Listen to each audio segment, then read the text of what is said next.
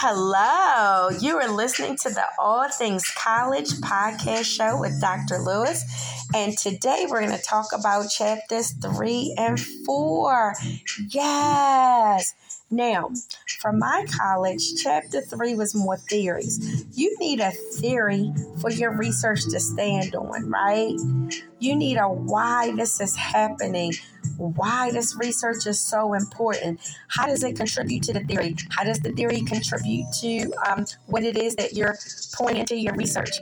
It builds your study right? Because if you're trying to see how something works, like my dissertation was built on a process. So I needed to understand what's the theory between or behind that process. Why do things happen the way they do? Who does it affect?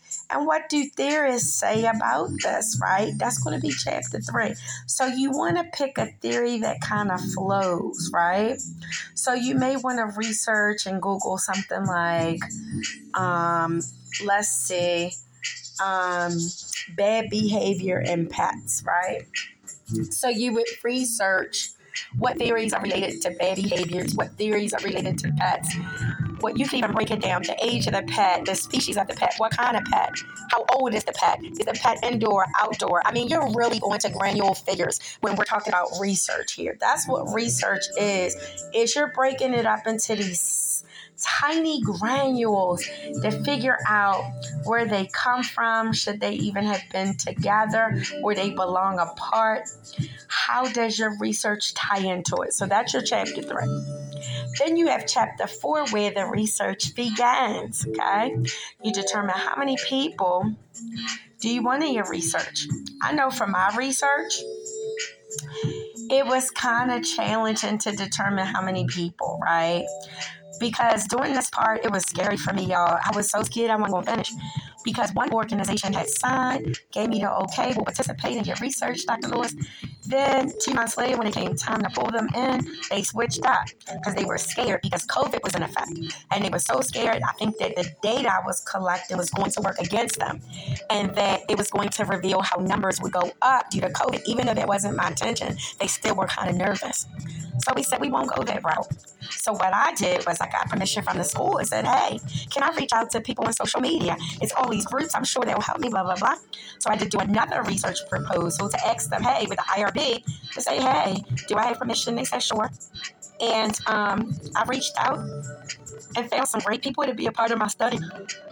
It was a scary time during COVID, you guys, because everything was shut down. I said, oh my God, what a terrible time to be doing a research study when people I had easily were able to contact, I wasn't anymore.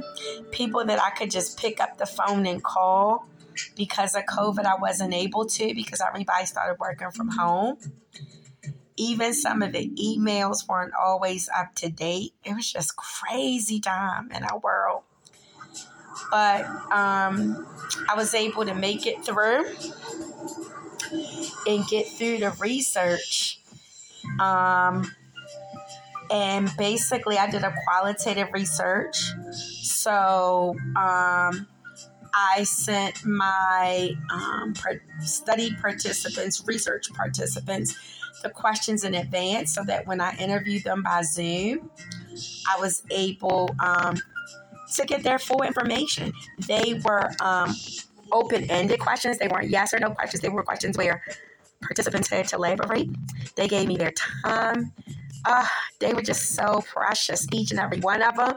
I felt like they were my brother and my sister. Um, you guys, they were just the best participants. I learned so much from them. They were all great storytellers as far as a sense of they had the excellent ability to paint a picture so you saw what they went through.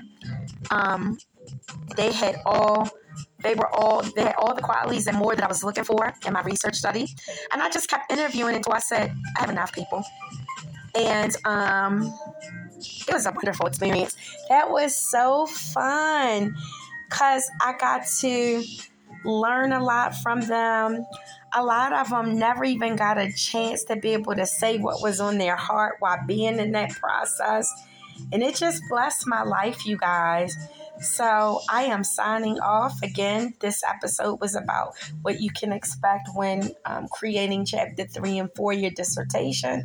The next episode is going to talk about creating chapters five and six of your dissertation. This is Dr. Lewis signing off. Take care and God bless.